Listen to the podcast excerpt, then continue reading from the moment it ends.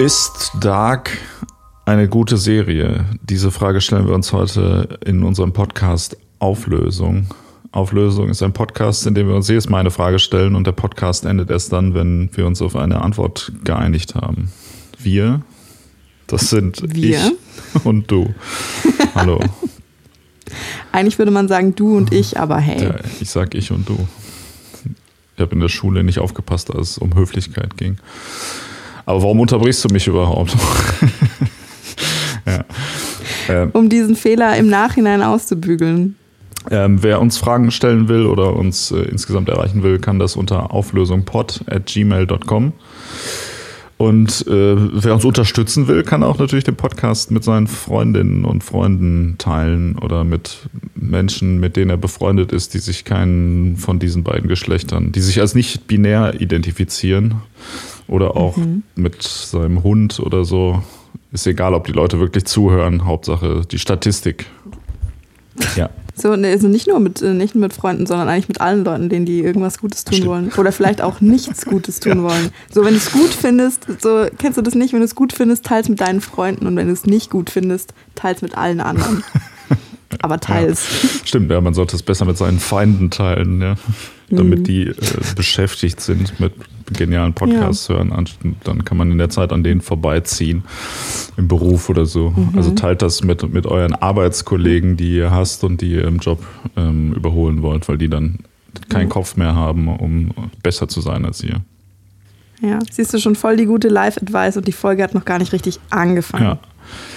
Und äh, noch eine kleine Vorabsache. Äh, wir reden über die Netflix-Serie Dark hier. Wenn ich das richtig verstehe, werden wir dabei jede Menge mhm. Spoiler erwähnen. Das heißt, falls jemand diese Serie sich noch anschauen möchte, dann ist es mit Sicherheit besser, das also entweder vorher zu tun und das dann hier wieder zu hören oder sich jetzt dazu entscheiden, dass er das eh nicht sehen will, äh, dann kann er auch weiter zuhören. Aber grundsätzlich würde ich empfehlen, das anzugucken und ähm, das, ja, also das würde ich auch empfehlen. Oh, es gibt noch eine dritte Möglichkeit, man hat es nicht gesehen, man holt sich jetzt hier eine total voreingenommene, einen total voreingenommenen ersten Eindruck und dann schaut man sich mhm. an. Aber ich glaube, das ist schon eine Serie, die darunter leidet, wenn man äh, weiß, wie die endet, oder?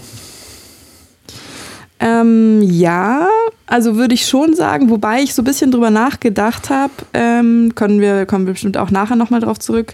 Ähm, ich weiß ja jetzt schon, wie es ausgeht, aber ich habe jetzt nochmal angefangen, äh, ab der zweiten Staffel zu gucken und ich glaube, dass das total gut machbar ist. Ähm, und dass es da tatsächlich auch Spaß machen wird, so im Nachhinein nochmal nachzuvollziehen, was schon, äh, wo es Foreshadowing gab und das nochmal so richtig nachzuvollziehen und zu merken, so, okay, jetzt komme ich irgendwie besser mit, als bei, äh, als bei anderen Filmen, die halt von ihrem Plot-Twist am Ende leben, die kannst du wirklich nur einmal anschauen. So. Ja, das stimmt. Dann normalerweise, wenn man über sowas redet, startet man doch mit einer kleinen Handlungszusammenfassung. Lissy, möchtest du mal kurz die Handlung von drei Staffeln Dark zusammenfassen? Äh, das kann ich machen. Ähm, also eigentlich ist es, äh, es ist eine Mystery-Serie, äh, wo es die, also die damit beginnt, dass zwei Kinder verschwinden ähm, in einem kleinen Ort in Deutschland und ähm, auf Basis dieses Ereignisses entfaltet sich dann eine extrem komplizierte Handlung, die ähm, hauptsächlich, also wo es um Verstrickungen zwischen, zwei, äh, zwischen vier Familien in diesem Ort geht und wo sich dann im Laufe der Zeit herausstellt, dass diese Verstrickungen sich über mehrere Jahrzehnte und über ein sehr komplexes Zeitreise-Loop äh, Geflecht äh, erstrecken, wo sich alles gegenseitig bedingt. Ähm, und wie das eventuell aufgelöst werden kann, das ist äh, das Ziel der ganzen Serie. Ja, es gibt auch noch eine Parallelwelt dazu.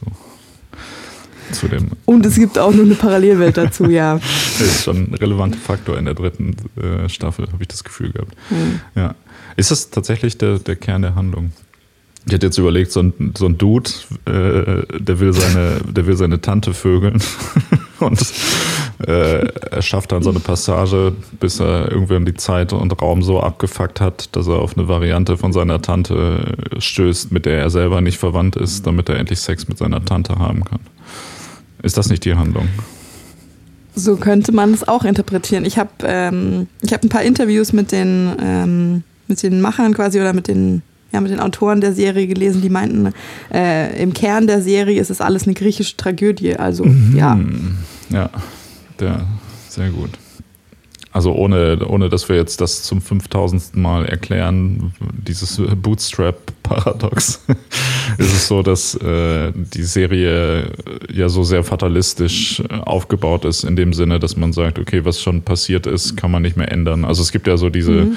diese Zeitreise- Art, wo man, ähm, also so bei Zurück in die Zukunft oder sowas, wo er in ja. die Vergangenheit, äh, nee, wo, ich weiß gar nicht mehr, wie es die Handlung von Zurück in die du Zukunft willst, ist. Du willst, du willst sagen, du kannst zurück in die Vergangenheit reisen und kannst, ähm, indem du der Vergangenheit was änderst, die Zukunft genau. beeinflussen. Das ist die eine Variante von Zeitreisegeschichten wenn ich dir jetzt einfach mal so kurz das Wort aus der Hand nehmen darf. Und die andere Variante von Zeitreisegeschichten ist halt äh, basiert auf Determinismus. Also irgendwas ist jetzt so, also irgendwas gefällt dir jetzt nicht, ähm, deshalb willst du in die Vergangenheit reisen, um das zu ändern, aber ähm, das kann ja gar nicht gelingen, weil wenn du es geändert hättest, dann wüsstest du in der Zukunft oder in deiner Gegenwart ja gar nicht, dass es das gibt. Das bedeutet, indem du zurückreist, hast du entweder keinen Einfluss genommen oder vielleicht überhaupt erst dazu äh, beigetragen, dass deine Gegenwart so eingetroffen ist. Genau, das ist ja im Prinzip, also jede, jede Szene äh, im Prinzip gefühlt bei Dark handelt ja davon, dass irgendjemand in die Vergangenheit zurückreist und dann aus Versehen das Ereignis auslöst, was er eigentlich verhindern wollte. Mhm.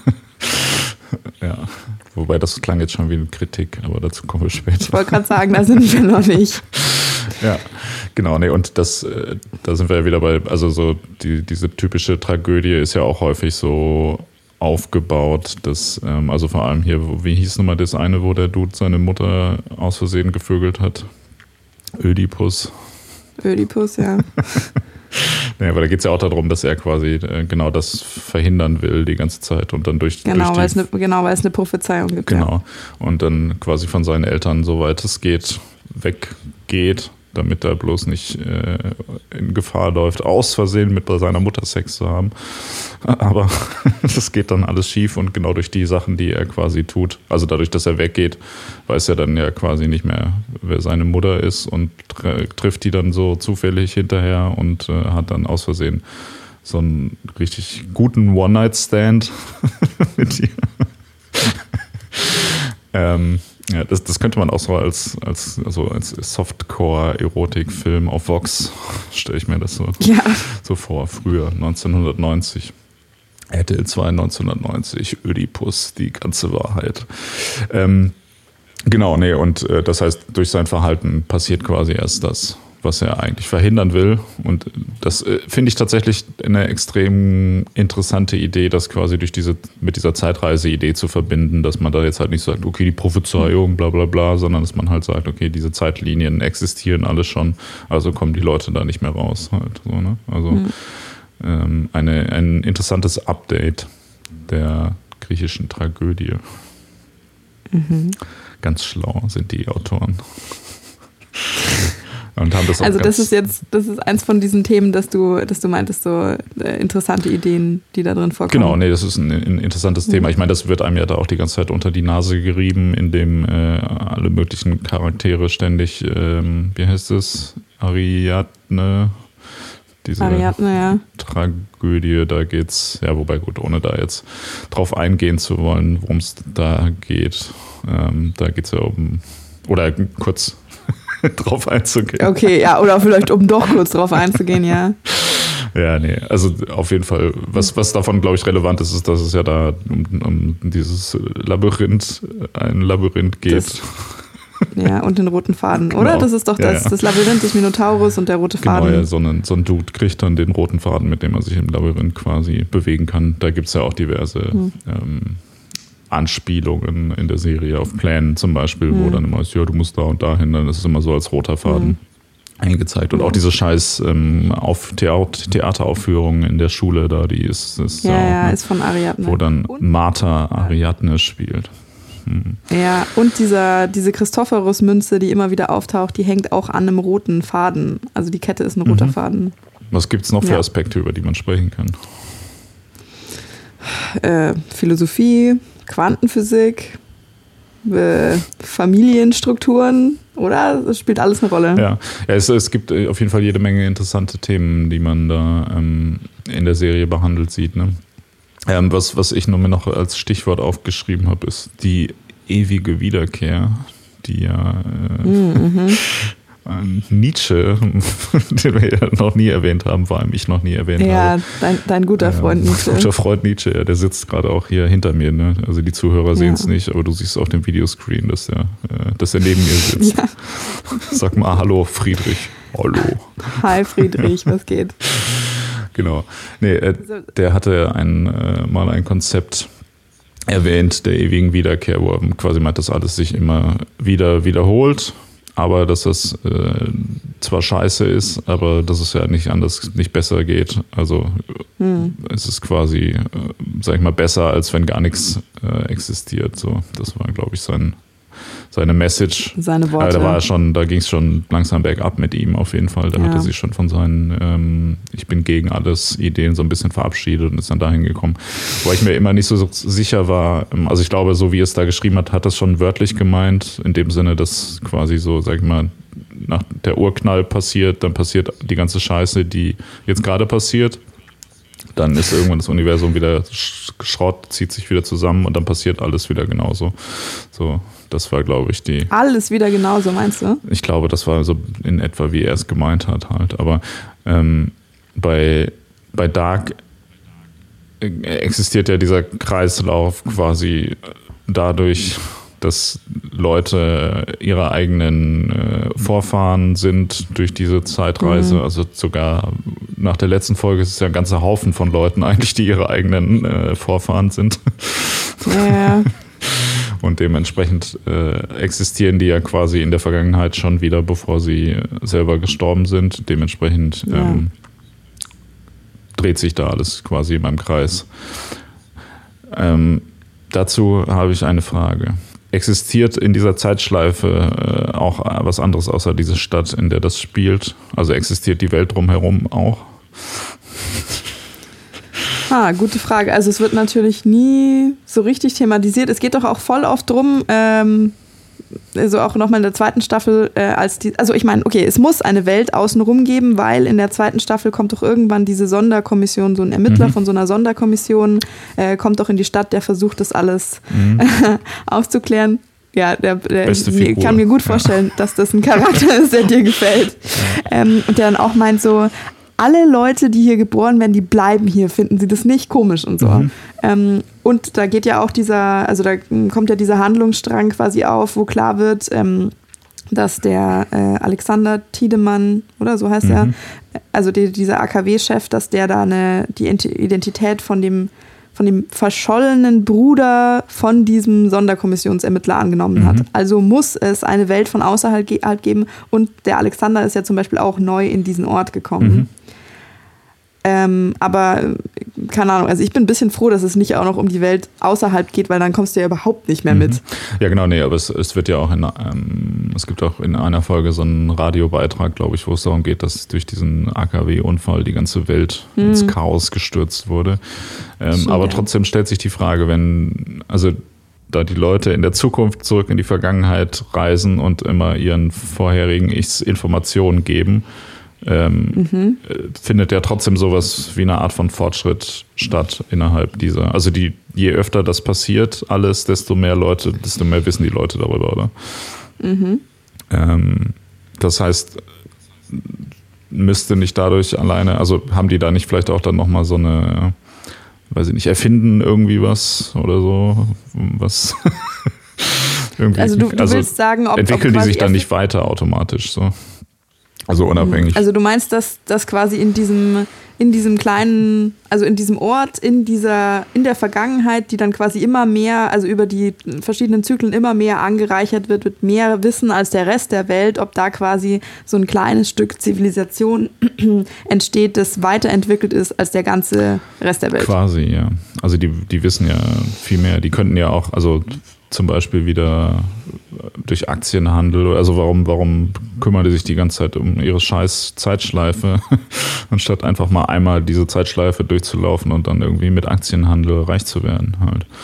Also so, ich meine, ich weiß nicht, so wie am Schluss diese Sigmundus-Halle da irgendwie aussieht mit Adam, die können, also weiß ich Meinst nicht, die, die sehen doch schon aus, als hätten. Ja. Wo stimmt, wird ja. das nicht sogar auch erwähnt in einer Folge, dass er irgendwas mit Aktien? Ich überlege gerade, oder? Ähm, er, ja, ja, das wird, also das kommt auch in der zweiten Staffel kommt es irgendwie vor, als also als quasi Gegenwarts Jonas Adam, ich glaube, zum ersten Mal begegnet und der, dem man auch sagt, ja, ich bin du und ähm, dann Jonas eben ganz viele Fragen stellt, so ja, was, was, also weißt du jetzt, was ich denke und so weiter, wo der meint, so, nee, ich weiß halt, also ich weiß alles über dich, was mir halt jemand mal erzählt hat. Also ich, genau, ich kann auch nur, also ich, ich habe halt mehr Informationen angesammelt, jetzt schon über verschiedene Zyklen und ähm, dann sagt er eben auch, ich weiß, in welche Aktien ich investieren muss. Stimmt, ja, genau. Ja. So, also diese, diese Art der Weiterentwicklung wird dadurch thematisiert, dass sie da in ihrem Bonzen-Palast abhängen und. Äh ja, also ich meine, ist halt jetzt, es ist jetzt die Frage, ob ob das dann realistisch ist, dass wenn du halt mit da irgendwie reich werden kannst, schneller du dir dann so ein creepy Verdammnis Altar baust, aber hey. Ja, stimmt. Ja, stimmt, er hat auch ganz schön teure Gemälde da rumhängen, ne? Ja. so Rubens und dieser andere ja. Dude. Dude. Noch eine Frage zu demselben Thema. Mhm. Ähm, Inzest wenn du mhm. dich ständig selber äh, dein eigener Vorfahre bist. Hat das irgendwelche biologischen Implikationen? Also vor allem, weil die das ja immer wieder neu machen oder sind das immer wieder dieselben Leute dann? Oder? Also ich meine, was, was meinst du denn mit, indem die das immer wieder neu machen? Da wiederholt sich ja nur derselbe Zyklus. Das ist ja nicht so als, also oder? Das ist doch dann nicht so, als würde sich das jetzt genetisch dann crazy verstärken die ganze Zeit? Ja, das ist die Frage, die ich stelle. Welchen, welchen Einfluss auf die Biologie hat das, wenn man sich immer wieder selbst neu zeugt? Wir können ja mal diesen einfachen, äh, diese einfache Charlotte Elisabeth Doppler Schleife machen, die, wo Mutter mhm. und Tochter auch Tochter und Mutter sind quasi. Ja. Aber die zeugen sich ja schon immer wieder neu. Und mhm. dann ist ja die neue Fassung, die wieder die neue Fassung. Also es geht ja theoretisch schon weiter, auch wenn es ein Kreislauf ist, oder? Also ja. biologisch gesehen ja, zeugen die sich okay. ja neu. Und wenn das so ist, hat das dann in dem Fall einen Einfluss auf die Biologie? Also es kommt ja anderes, andere Gen, anderer Genmüll kommt ja auch in die rein. Ja, und andere Dudes. Genexpressionen. Äh, vor allem, also das ist, das habe ich mich mal ganz kurz gefragt äh, hier. Äh, also noch viel interessanter oder vielleicht noch interessanter als, äh, also Genmüll ist halt Genexpression. Also weißt du, ich meine, so welche, welche Gene quasi angelegt sind, also welches Potenzial hättest du, aber es werden ja nicht alle Proteine ausgebildet und da hat ähm, deine, deine Umstände und so weiter und auch äh, tatsächlich historische Traumata, kann man halt wissenschaftlich nachweisen, haben halt, äh, haben halt eine Auswirkung. Also wenn du jetzt zum Beispiel, wenn deine Geld Elterngeneration halt irgendwelche super krassen Kriege und sowas erlebt hat, dann haben die ein höheres Stressniveau, bla bla, das können die alles könnten die alles an dich weitergegeben haben und das kann deine Gene Expression noch beeinflussen. Mhm. Und das ist bei denen ja irgendwie schon ziemlich krass der Fall. Die werden ja ständig traumatisiert und retraumatisiert dadurch verschiedenste Sachen. Mhm. Das müsste sich schon auswirken, vor allem ähm, hatte ich so noch irgendwie nicht auf dem Schirm, aber äh, konsequenterweise innerhalb der Serie müsste es schon einen Einfluss haben, weil wenn Adam sagt, äh, ja, das, das, Zeitreisen geht nicht Körper, also geht nicht spurlos an dir vorbei und das so krasse körperliche ähm, Schäden hinterlässt, dann müsste das, also dann müsste ja, also keine Ahnung, da müsste auch das biologische Konsequenzen haben. Und ähm, es kommt doch auch irgendwann so eine Szene vor, wo äh, die alte, die alte Claudia Tiedemann, also als der weiße Teufel, ist doch tot in den 50ern, wird tot in den 50ern gefunden. Mhm. Ähm, und dann wird die untersucht und dann ähm, äh, sagt da dieser äh, Gerichtsmediziner, ja, eine Sache, die ich noch zufällig gemerkt habe, der Körper ist total verstrahlt. Mhm. Also auch, also das müsste auch auf jeden Fall äh, Konsequenzen haben. Mhm. Ja, ich weiß nicht. Ist das, ist das so, dass sich das verstärkt an der Stelle oder nicht? Also es wird da nie so wirklich thematisiert, weil, mhm. keine Ahnung, wenn, wenn Jonas wieder fresh ist, dann äh, hat er ja keine Narben mehr als Baby im Gesicht. Auch wenn ja Jonas anscheinend der ja. Einzige ist, der so stark davon betroffen ist. Alle ja. anderen schlagen sich ja, ja nur selbst äh, Narben ins Gesicht, damit sie hinterher cooler ja. aussehen. So, ey, boah, ich, ich hätte gerne, wenn ich 80 bin, so eine Narbe im Gesicht komme. Ja, so. ja egal. Also, wobei, ich meine, das wird ja, also das kannst du ja nicht wissen. Vielleicht ist Jonas tatsächlich derjenige, der am allermeisten gereist ist von allen. Weiß ich nicht. Also vielleicht, vielleicht jumpt der die ganze Zeit einfach hier durch die Zeit, um was weiß ich was, irgendwas zu sammeln, rauszufinden. Genau, um diesen Status von allwissender, creepy, gottgleicher Guru am Ende zu erreichen, mhm. den er da am Schluss hat. Ja. Oder auch nicht.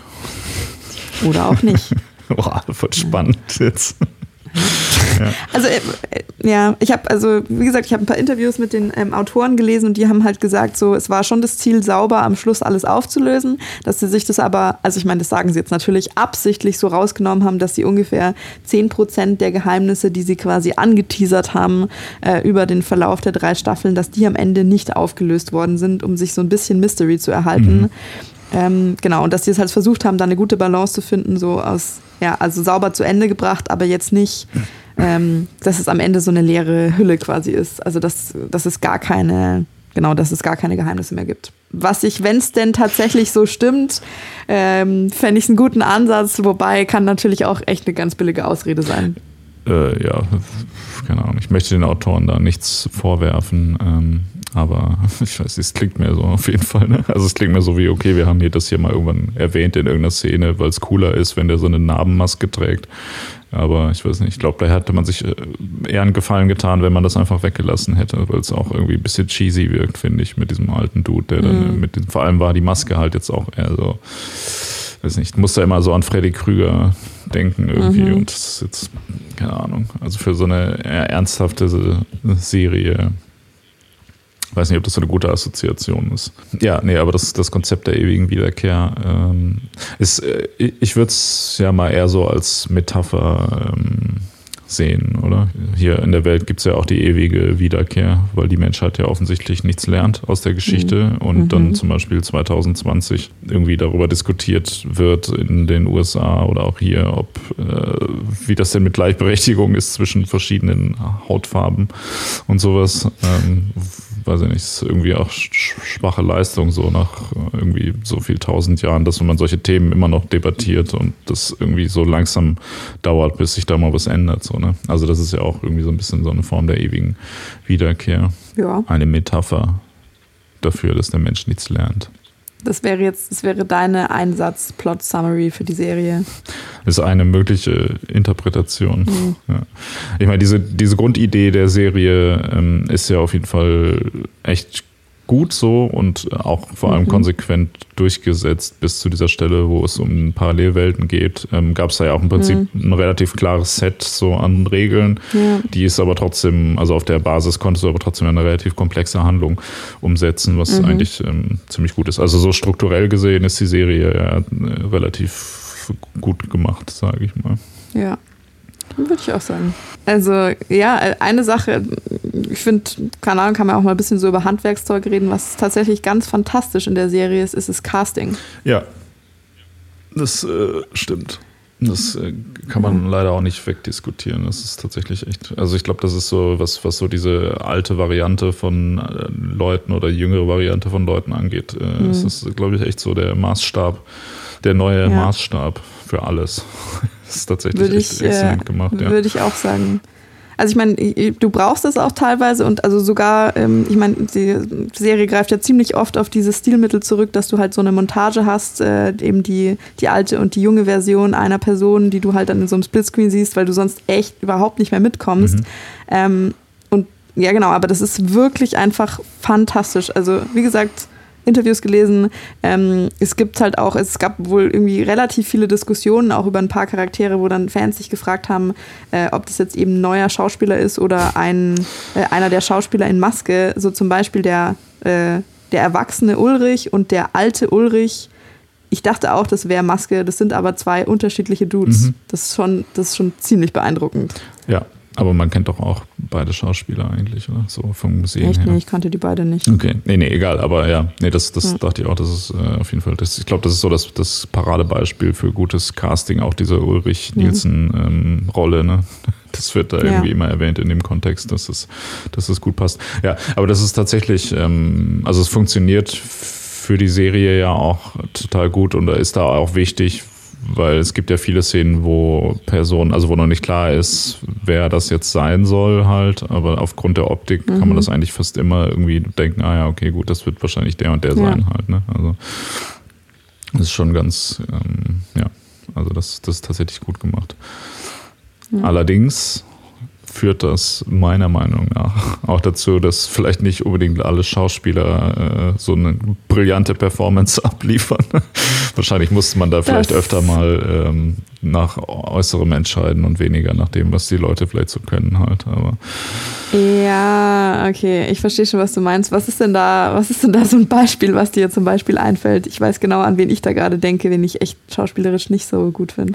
Also ich finde die ganze Reihe an Jugendlichen, die, wo man diese Parallele zu Stranger Things am Anfang gezogen hat, mhm. auch leider inklusive Jonas und Martha Rollen also die mhm. performen noch okay, aber der Rest ist echt, also keine Ahnung. Ja, eben diese, warte mal, wie heißen die? Äh, Franziska, Franziska. und äh, wie heißt ja. der Dude? Magnus. Magnus, ja. Das ist auch so. Ja. Ja. ja das an so GZSZ-Soap-mäßige Sachen immer so ja. erinnert. Also ich meine, die Charaktere sind halt auch scheiße geschrieben leider. So insofern können die da vielleicht auch nichts dafür, aber ist ja ziemlich stereotyp, ja. Also ich meine, gut, die haben natürlich auch so, die haben natürlich auch so Dialoge, die dann noch mehr in Richtung dieses Klischees, ja genau, also wie du gesagt hast, die sind da nicht so top geschrieben, aber das ist schon so ein bisschen. Mh. Mm. Ich habe das Gefühl, so ein oder ich hatte jetzt ein bisschen den Eindruck, so in der dritten Staffel, dass sich der Magnus vielleicht ein bisschen verbessert hat. Mhm. Und Franziska sagt halt fast nie was oder ist jetzt stumm in ihrer ja alternativen Besetzung. Was total, was ihr der Rolle total gut getan hat, fand ich so, weil dann funktionierte das, dann war die auch nicht unsympathisch mehr, so, weißt mhm. du, und, sondern einfach so, ja, okay, gut, ja. Ja, ja die war auch, also die, die war ja schon, die, das war ja schon eine andere Charakternuance, die die auch in dieser Parallelwelt hat. Also die ist da nicht charakterlich, habe ich das Gefühl, es soll das auch nicht so ähnlich sein. Ja, genau. Ja, aber da ja. finde ich, ging es auch. Also wenn die nicht redet, ja. ist, ist das alles okay. So. Hm. Das war hier übrigens keine, ne? das ist kein ja, Sexismus. Mhm. Das ging jetzt hier gerade um die schauspielerischen Qualitäten. ja. Ja. Nee, aber ich habe dir, also da stimme ich dir auf jeden Fall zu. Also der, der Cast so an, an mittelalten Leuten, finde ich, der funktioniert eigentlich grundsätzlich ganz gut, so was die schauspielerischen Sachen angeht. Aber ich weiß nicht, also es gibt immer mal wieder, finde ich, so einzelne Ausfälle mhm. irgendwie so in einzelnen Szenen, mhm. wo ich auch denke, so, okay, aber gut. Ich meine, das ist auch natürlich so ein bisschen ähm, schwierig äh, im Sinne von, also die Leute müssen ja auch konsistent mit sich selbst spielen. Es gibt doch auf Netflix diese Serie ähm, Spuk in Hill House. Ähm, falls du die nicht kennst. Ach, Haunting of Hill Haunting House, of Hill oder House. so genau, heißt ich habe gerade überlegt, wie die auf Englisch heißt, ja, genau. Ähm, Spuk in Hill House. Ja. ähm, da gibt es zumindest auch so einen Cast an Kindern und ähm, Erwachsenen, die dann quasi dieselbe Rolle spielen. Irgendwie, da hatte ich mal auch was zum Making-of gelesen. Die haben wohl irgendwie erstmal am Anfang ein paar Tage zusammen einfach gelebt, so damit die erwachsenen Schauspieler mhm. quasi ein bisschen äh, studieren konnten, wie die Kinder sich verhalten und so weiter. Ähm, weil, mhm, okay, interessant. Also die haben da tatsächlich darauf geachtet, dass die ähm, ja, also auch so Dinge, die man vielleicht unterbewusst macht und so, dass sie das so ein bisschen kopiert haben. Ähm, ich könnte mhm. mir vorstellen, dass es vielleicht bei Dark nicht der Fall war, was natürlich auch vom Aufwand her ein bisschen ähm, problematisch ist. Zu krass wäre, ähm, ja. Also ich finde, das, das Schauspiel ist oft nicht so besonders nuanciert, sondern halt einfach so Standard halt, ne? Irgendwie, ich weiß nicht. Mhm. Ich meine, so die, also die Hauptprotagonisten ähm, sind ja irgendwie Martha und Jonas, wenn ich das, mhm. so habe ich das jetzt gesehen irgendwie. Ja. Und ich weiß nicht, das, also die sind, fallen jetzt nicht die ganze Zeit negativ auf, aber jetzt auch nicht besonders positiv, finde ich so. Es ist halt so mhm. okay. So, also halt die ganze Zeit irgendwie deprimiert in die Kamera gucken und ja, funktioniert halt. Aber ich meine, das kann ja auch ein bisschen, ähm, ich weiß nicht, vielleicht ist das ja auch gewollt so halt. Also die Sendung hat ja insgesamt so einen sehr ähm, negativen und düsteren Touch. Also vielleicht wollen ja. die das auch absichtlich so das fand ich auch ziemlich witzig, so alle, ähm, also weil tatsächlich irgendwie so 80 bis 90 Prozent der Leute, also der Zuschauer, die Necknet, die Dark gesehen haben, kommen ja nicht aus Deutschland, ja. äh, weil das jetzt so viel internationalen Erfolg hatte. Und ich habe mir halt ein, zwei von diesen Recaps und Reviews und so weiter angeschaut, auch von amerikanischen Seiten oder YouTube-Channels. Und da wird immer am Anfang gesagt, so, ja, ähm, das spielt in einer deutschen Stadt, Stadt, where everything is sad, sad, sad, sad. Und das war schon ziemlich witzig. Ja. Ja, ich habe auch das ist geil, weil da sind die ganze Zeit deutschen Witze immer so. Ja. ja, Also ich glaube, da wird sich auch, da wird sich auch immer drüber lustig gemacht, dass die Sendung halt so mega humorlos ist, einfach irgendwie. Also es gibt ja, ja auch irgendwie in, in, drei Staffeln, eigentlich fällt mir keine einzige Szene ein, wo irgendwie mal ein Witz gemacht wird, halt, was ja auch so nee, diese ganzen also Klischees über Deutsche total erfüllt. Aber wer kennt das nicht? Ne? In Deutschland, hier, wir wissen es ja aus erster Hand, machen Leute keine Witze. Wenn du in diese Richtung gehst, äh, diese, diese Zeitreise-Variante, ich weiß jetzt auch nicht so gut, wo da so ein Witz reingepasst hätte. Das, das Problem was ich, was ich damit habe, also dieser Humor ist ja Teil so ein bisschen davon. Also mhm. es, es, passiert in der Serie ja eigentlich fast nichts, was nicht irgendwie den Plot weiterführt. So, ne? Das ist ja, ja. also normalerweise, wenn du ein Drehbuch schreibst, eine Variante davor zu gehen, wäre ja, dass du, sag ich mal, so Plotpoints irgendwie aufschreibst, so, okay, wenn das muss passieren, das muss passieren, mhm. damit das passieren kann und ja. so weiter. Und ja. ähm, das ist also bei Dark gibt es ja im Prinzip nur Plotpoints, aber keine, mhm. also es ist wie so das Skelett der Handlung, aber es gibt halt kein Fleisch ja. an da dran halt. Ja, also du willst Charaktere. sagen, du brauchst halt, genau, du brauchst was drumherum, um halt alles mit Leben zu erfüllen, damit sich das, also damit, genau, damit sich realistisch auch anfühlt genau. oder wie manche Dialoge und so weiter funktionieren. Genau. Ähm, das, ich will, weiß auch gar nicht, ob das, das nicht vielleicht auch einfach absichtlich ist, mhm. ähm, weil, also es gäbe ja aufgrund der Auflösung der Handlung, wird später noch äh, zu kommen, gäbe es ja vielleicht auch Gründe, warum man sagt, okay, das ist, vielleicht ist das Leben in dieser Zeitschleife so, man weiß es nicht. Aber ins, insgesamt sind halt auch diese ganzen Charaktere sind halt, finde ich, in, also gerade die beiden Hauptcharaktere, so, ich weiß nicht, man kann ja mal den, den alten Klassiker machen. Nenn mir mal, nenn mir mal fünf Charaktereigenschaften von Jonas und Martha jeweils. Ja, okay.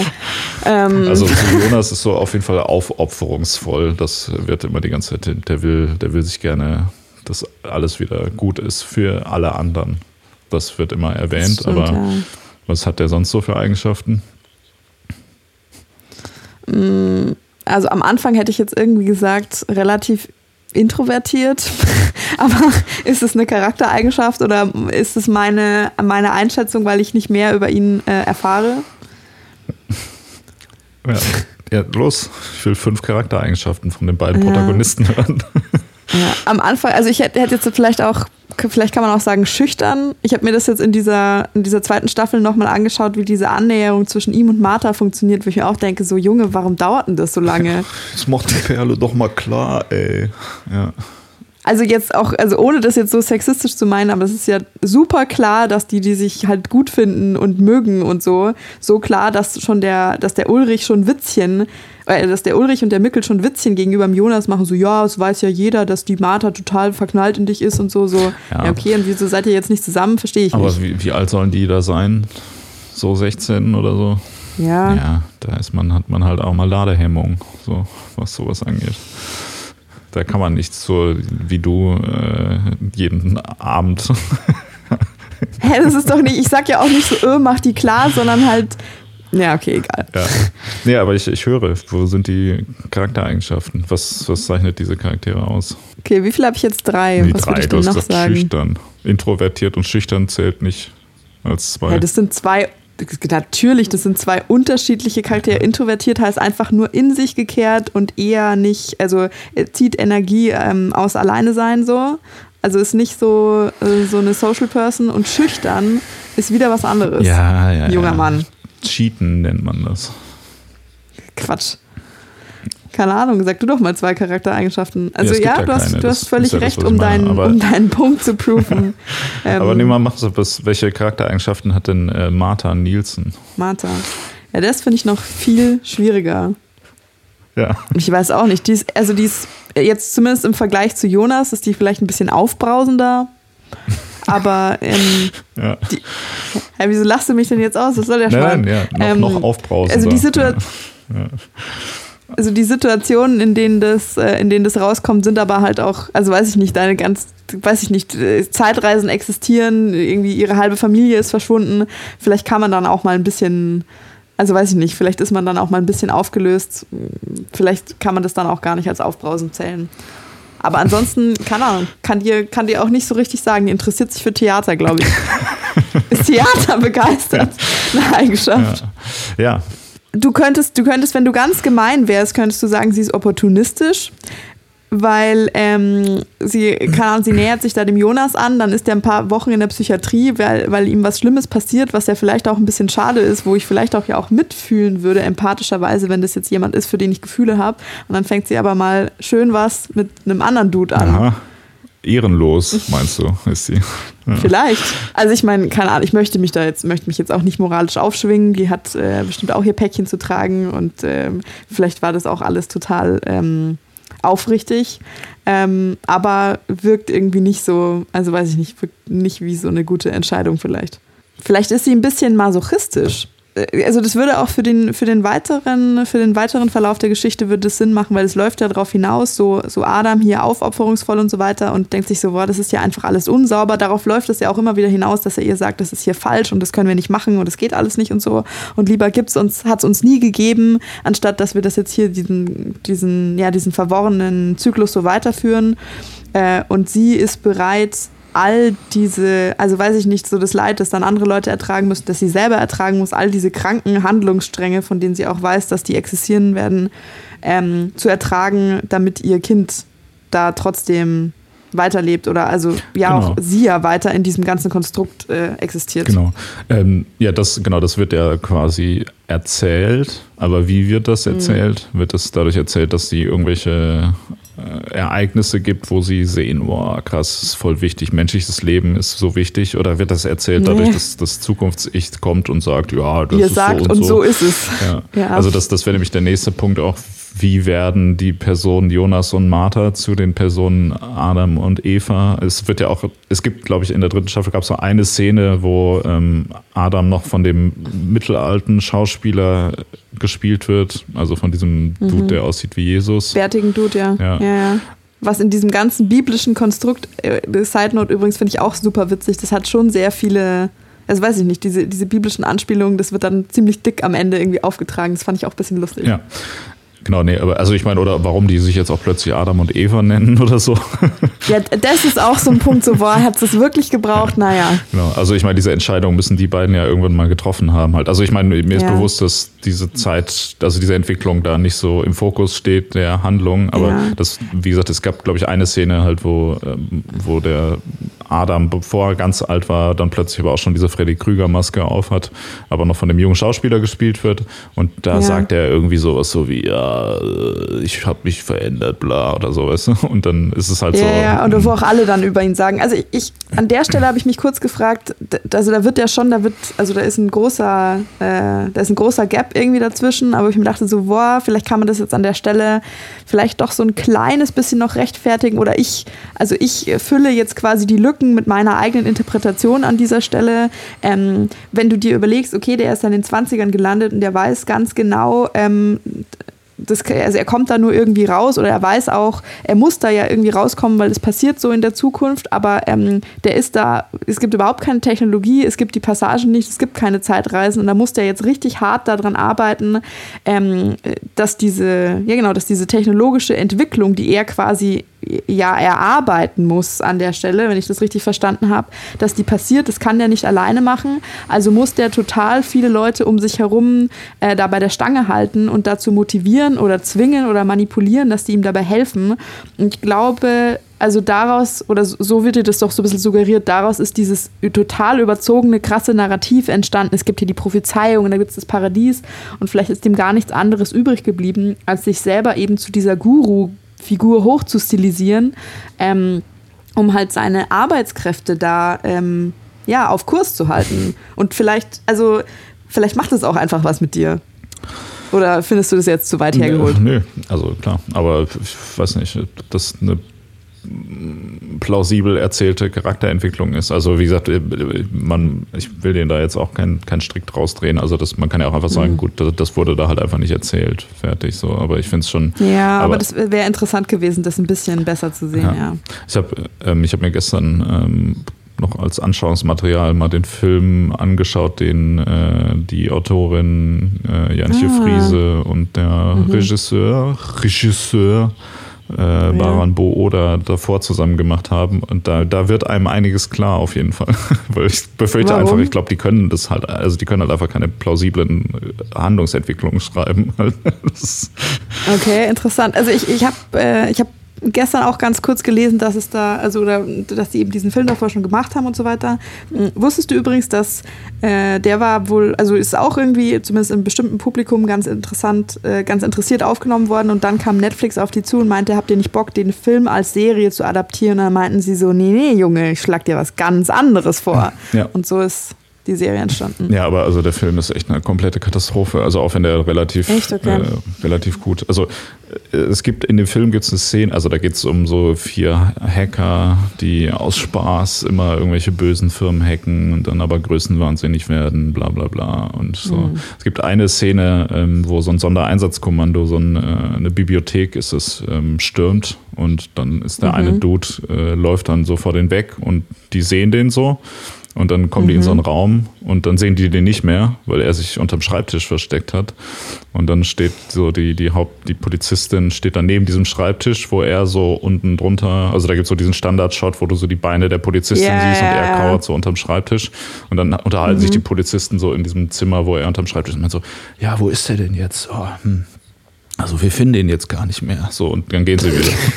so, obwohl die den halt oh irgendwie zehn Sekunden vorher noch in diesem Raum gesehen haben, wo er auch nicht raus konnte. Und dann haben sie aber nicht mal drüber nachgedacht, vielleicht irgendwie unterm Schreibtisch nachzugucken. Und solche Szenen okay. es da halt en masse. Und äh, hier kurze Spoiler-Alert. Die, also der, die Pointe vom Film ist äh, erst dass der eine Hacker schizophren ist und sich die anderen Hacker nur eingebildet hat, äh, was mir ein wenig ah. an einen anderen Film äh, aus den 90ern erinnert hatte. Hm. Aber dann kommt am ganz danach nochmal raus, dass sie das aber nur geplant haben, damit die anderen drei quasi äh, abhauen können, damit die Polizei denkt, dass die gar nicht existieren. Das heißt, er hat sich die ganze hm. Geschichte mit der Schizophrenie nur ausgedacht. Aber dann kommt raus, dass die Polizei das eigentlich auch wusste, aber dass denen das auch eigentlich egal war, weil äh, keine Ahnung warum, weil die ja irgendwie jemand hatten, den sie vorzeigen können, der da die Verbrechen begangen hat.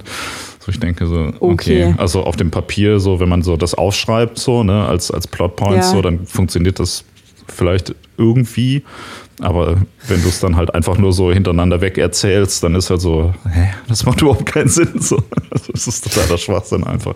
Mal abgesehen davon, dass es ja auch irgendwie so eine, also es ist so ein bisschen so eine Mischung aus, aus Fight Club und Mr. Robot in komplett in, in, unplausibel mhm. halt so. Also äh, aber kann ich, kann ich nur empfehlen, wenn man, äh, wenn man sich gut unterhalten. Also ist auch richtig krass so top besetzt, so mit, mit äh, Tom Schilling und Elias Mbarek und sowas. Echt? Halt. Krass, also, okay. Auch von der Inszenierung her ist es schon teilweise ganz gut gemacht, aber es ist einfach, also auch die ganzen Charaktere haben, ne? also es ist genau dasselbe wie bei Dark halt. Also die Charaktere, mhm.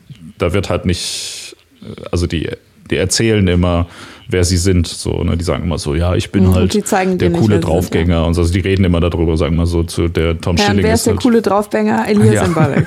das oh, okay. ja, und der Tom Schilling-Charakter ist halt so voll schüchtern und dann unterhalten die sich halt da immer die ganze Zeit darüber und das werden halt so vollkommen, also dann gibt es da noch so ein Love Interest von Tom Schilling, wo er sich dann immer nicht traut, Klar. die anzusprechen. Aber hinterher äh, hat er dann ein Gewinnspiel durch sein Hacking manipuliert und hat einen Porsche gewonnen und dann lauert ihr mit dem, lauert er ihr mit dem Porsche vor ihrer Abschlussfeier auf und dann kommt sie so und ist so voll scharf auf den Porsche und so, obwohl die vorher so als äh, so, keine Ahnung, irgendwie intellektuelle Studentin Intellektuell. äh, vorgestellt wurde. Aber jeder weiß es, beim Porsche kann die Frau nicht mehr Nein sagen, egal wie schlau sie ist. Da ist, er, da ist sie oh willenlos diesem Dude ausgeliefert, obwohl er auch ein kompletter hm. psychopathischer Loser ist, der sie die ganze Zeit belästigt und ihr halt mit dem Porsche auflauert. Aber ist egal. Also echt komplette Katastrophe. So. Insofern, hm. ja doch, ich möchte denen das doch einfach unterstellen, dass sie solche Sachen absichtlich einfach auslassen, einfach weil sie es nicht können. Hm. Können. Sorry. Beweist mir das Gegenteil, liebe Showrunner von Dark, dass ihr A, wobei man muss sagen, es sind auch nicht alle Charaktere in Dark sind äh, eindimensional. Also ich finde, es gibt schon auch einen Haufen ja. an, an interessanten Charakteren auf jeden Fall, aber ja. Ja, also was Charakterentwicklung und ich finde auch so diese Motivation des Handelns, also das auch wieder, also das Gute, ich glaube, was, was Dark insgesamt total zugute kommt, ist, dass mhm. Die durch diese Grundidee und die Handlungsstruktur kannst du, ist das nicht schlimm, dass die Charaktere alle überhaupt keine Motivation haben und so, weil es ist ja schon passiert und so weiter. Das heißt, die einzige Motivation, die sie brauchen, ist ja, dass es schon passiert ist. Also, dass sie so ein bisschen so vollkommen unmotiviert und desinteressiert und eindimensional da durchstolpern. Könnte man ja auch ja, einfach. Aber würdest du das, würdest du das über alle sagen? Also bei manchen ist es so ein bisschen so, keine Ahnung, jetzt so die Hanna oder so, die so scharf irgendwie auf den Ulrich ist, dass sie da, also oder, oder so generell, die, genau, die so scharf auf den Ulrich ist, dann klappt das irgendwie alles nicht, die dann so verbittert ist über ihr ganzes Leben irgendwie, dass die halt völlig abdreht die ganze Zeit. Da denke ich mir dann so, okay, das ist jetzt irgendwie auch also ich finde, es steht halt bei verschiedenen Figuren, steht es nicht so gut im Verhältnis zueinander. Das würde ich vielleicht eher sagen. Ja. Also manche haben gar keine Motivation. Bei ihr finde ich es ein bisschen, geht's, also schießt es schon krass übers Ziel hinaus. Oder das, das wirkt dann auch überzogen, oder findest du nicht? Ja, wobei das, das fand ich noch eher eine der, der besseren Figuren, also interessanteren mhm. Figuren halt. Ja. Die auch ja, interessant ist die auf jeden auch, Fall. Also auch das ist natürlich, ich meine, das liegt natürlich auch ein bisschen an der Zeit, ne? wenn man irgendwie so viele Figuren hat in so einer ja doch wieder verhältnismäßig mhm. relativ kurzen Serie, dann ist es natürlich auch schwierig, da mhm. viel zu erzählen halt. Aber ich fand, die wurde auch so ein bisschen reißbrettartig natürlich dargestellt, aber schon mhm. irgendwie ganz interessant und auch darstellerisch auf jeden Fall gut umgesetzt. So. Also das ist mhm. auf jeden Fall eine der besseren Figuren. Tja, okay. welche Eigenschaften hat denn jetzt Jonas? Jetzt sag mir das doch mal, außer introvertiert. Egal, nein, lass uns, lass uns zu einem anderen Thema kommen. Lass uns zu einem anderen Thema kommen. Okay, vielleicht noch ein paar Sachen, die ich mir aufgeschrieben habe, die ich ganz gut fand, äh, die man ja auch mal sagen kann. Ich finde, die Musik ist fantastisch. Ja, ist, ist okay. Okay. Das, ich finde aber, dass, um da kurz einzuhaken, dass in ja. der, also in der ersten Staffel äh, war das also zumindest dieses Sounddesign, da war ja immer dieses, dieses Dröhnen, mhm. äh, wenn man diese Höhle ja, gezeigt hat und so. Das war auch teilweise so, also man merkt in der ersten Staffel, dass sie da so ganz stumpfsinnig, so guck mal, wie äh, böse und traurig und, und so weiter alles ist, ist ja. und so. Und dann kam immer dieses, dieses bedrohliche Sounddesign, es hat immer geregnet mhm. und so weiter. Dass es auch schon eigentlich wie so eine Parodie gewirkt hat, ab so einem gewissen Punkt irgendwann. Ähm, also mhm. es, hat, es hat schon irgendwie funktioniert aber du musst es halt wirklich auch aktiv ernst nehmen, um es dann auch ernst nehmen zu können, weißt du so, weil du kannst auch einfach sagen, so Alter, ist ja. das euer Scheiß ernst? So jetzt, wie lange regnet es denn da? Warum regnet es denn da einfach in jeder Scheißszene, Alter? Das ist doch biologisch einfach gar nicht möglich. Es, es regnet nicht in jeder Szene, Szene, die baden auch mal am See. Aber ja, ich weiß schon, was du meinst. ja, das habe ich auch in der Review gelesen. Man, in Winden gibt es nur zwei äh, Jahreszeiten, nämlich Hochsommer und Regenzeit halt. Und nuklearer Winter, so, nee, drei Jahreszeiten. Ja. Ah, ja. Äh, ich habe auch, also über Sounddesign, da habe ich auch gelesen, äh, dass einer der Kritikpunkte war, die Leute angebracht haben, ist, dass das ähm, also das Sounddesign so in your face war, dass du quasi, also du, dir wurde gar keine Gelegenheit gelassen, selber zu merken, wenn der Spannungsbogen jetzt gerade ansteigt, mhm. sondern das war schon immer so, okay, hast es gecheckt, jetzt wird's spannend, hallo. Genau, ja. Wobei ich muss sagen, das, das hat sich auf jeden Fall, also in der ersten Staffel war das ganz schlimm, in der zweiten und dritten Staffel mhm. fand ich das auf jeden Fall ein bisschen dezenter eingesetzt. Aber das ist ja auch so ein typisches ähm, Element, sag ich mal, um zu kaschieren, dass die Szenen das sonst vielleicht emotional nicht, nicht hergeben, mhm. dass du dann einfach sagst, okay, wir ballern mal so einen fetten Draw Drone-Sound drüber, damit alle ja. voll Angst haben. Aber also ich meine, bis zu einem gewissen Grad ist es ja schon auch ein legitimes Stilmittel. Ich würde jetzt nicht sagen, dass du das nicht machen kannst. Ja, aber also es sollte nicht mit Musik nachhelfen so. Genau, aber es sollte halt nicht den Inhalt der Szene ersetzen, sage ich mal, sondern eher ja. unterstützen. Und es gab halt schon auch so ein paar ja. Szenen, wo du denkst, so, okay, da laufen jetzt einfach irgendwie Leute im Wald rum und eigentlich ist auch nicht ja. so ganz klar, was jetzt eigentlich passiert. Also sowas kannst du ja auch äh, eigentlich erzählerisch lösen halt, aber egal. Ja, aber die Musik war an den meisten Stellen äh, ganz gut, auch wenn ich äh, diese Coverversion von äh, It's a Wonderful World am Ende ein bisschen cheesy war. Schon, ja, schon. Gut, aber das ist jetzt auch, also weiß nicht, ganz am Schluss gut. Wobei man hätte da vielleicht auch irgendwas, irgendwas Subtileres wählen können. Naja. Ähm, was ich auch ganz cool fand, ähm, wobei ich natürlich aber auch sagen muss, ähm, ich müsste mir jetzt tatsächlich zweite, die zweite und zweite und dritte Staffel nochmal im Detail anschauen, um das auch äh, wirklich würdigen zu können, ist diese, diese gespiegelte Parallelwelt dann. Mhm. Was ist, meinst du, das fandst du gut? Was fandst du gut? Äh, dass sie das, also dass sie das bis, in, bis ins Detail gespiegelt haben. Also diese, diese einzelnen Elemente, die aufgenommen wurden, ähm, diese Eigenschaften, die so ein bisschen geschaffelt quasi wurden, das fand ich schon ganz gut. Aber also insgesamt der ganze, die ganze Parallelwelt wurde äh, spiegelverkehrt aufgenommen und dann Schauspielern auch die ähm, äh, die Schauspieler quasi mit der, mit der linken Hand, obwohl die Rechtshänder sind und so weiter, alle Türen, also und alle, das ganze Set ist spiegelverkehrt. Mhm. Ähm, genau, also das ist mir nicht, also weiß nicht, das ist mir ein paar Szenen, das ist mir aufgefallen und ich habe es jetzt halt nachher nochmal in, ähm, genau, in Interviews gelesen, dass das wirklich konsequent durchgezogen ist. Mhm. Und ich liebe halt, wenn jemand so völlig irrsinnig sowas, ja, keine Ahnung, bis ins letzte Atom quasi dann so eine Idee äh, durchzieht und umsetzt. Mhm. Ja den, den Aufwand vor allem der Umsetzung. Also ich dachte auch immer so mhm. die ganze Zeit so, das ist ja aus, aus produktionstechnischer Sicht ist es ja eine Vollkatastrophe, ja. Also auch ja. es gibt es gibt ja an, an Filmsets eine, so eine Stelle, die sich Continuity nennt, äh, um zu schauen halt, mhm. ob, also weiß ich nicht, so banale Dinge, so ist das Glas Wasser mhm. gleich voll äh, und so immer, damit das nicht aussieht, als wenn es zusammengeschnitten wäre und so weiter. Aber mhm. bei sowas äh, gibt's, also es gibt da so viele Details, auf die du da achten musst, ob das in den mhm. Zeitebenen, also alleine schon steht im Hintergrund irgendwas, was es 1950 noch nicht gab ja, und so weiter. Dann brauchst du ja tausende von Sets, irgendwie äh, Leute, die gleich aussehen müssen oder weiß nicht, alleine so mhm. Details hier, welche, welche Narben hat Martha jetzt schon im ja, Gesicht, ja. Äh, weil aus welcher Zeitebene kommt die denn jetzt eigentlich und so weiter. Da, da musst du dir äh, schon quasi einen eigenen Plan dafür machen, was die jetzt im Gesicht ja. haben muss, in welcher Szene. Ja. Auch, äh, auch dazu, das habe ich auch gelesen, also ich meine, äh, vielleicht auch, ich weiß nicht, ob du das gesehen hast, ähm, es gibt eine, also es gibt eine offizielle Website für Dark und da kannst du dir ähm, für jede Folge, ähm, du kannst eingeben, an welcher Stelle du gerade bist und dann wird dir ein für diesen Zeitpunkt spoilerfreier Stammbaum angezeigt, damit du halt immer den Überblick behalten kannst was geil ist, was aber auch so ein bisschen so, okay, wenn es das braucht, mh, hm, sollte euch das vielleicht zu denken geben.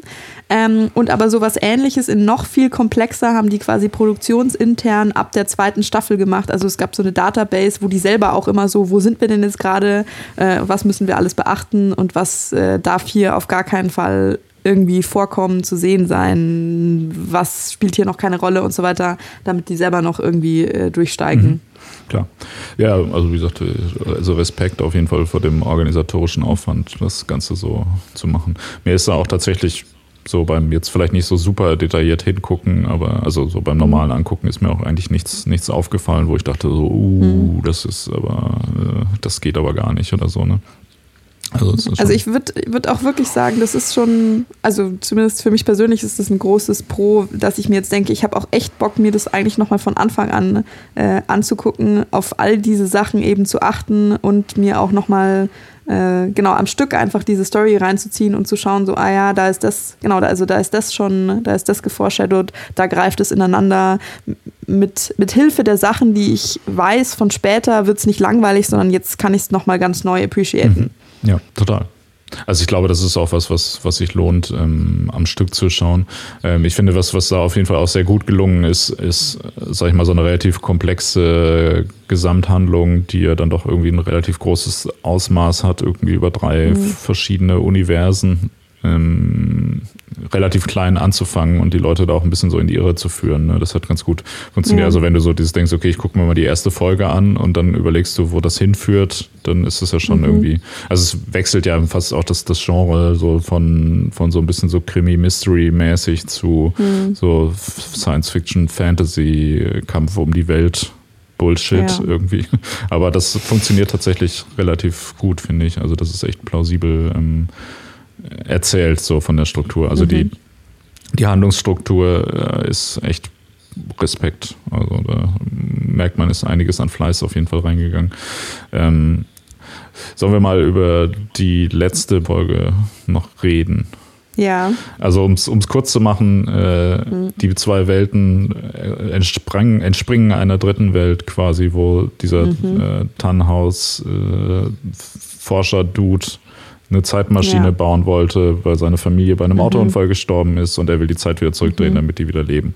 Und dabei äh, mhm. hat er aus Versehen in einem nicht näher erklärten Prozess zwei parallele Dimensionen erschaffen, wo Sachen anders passiert sind als in mhm. deren Realität. Und dadurch ist quasi diese Zeitschleife entstanden. Mhm.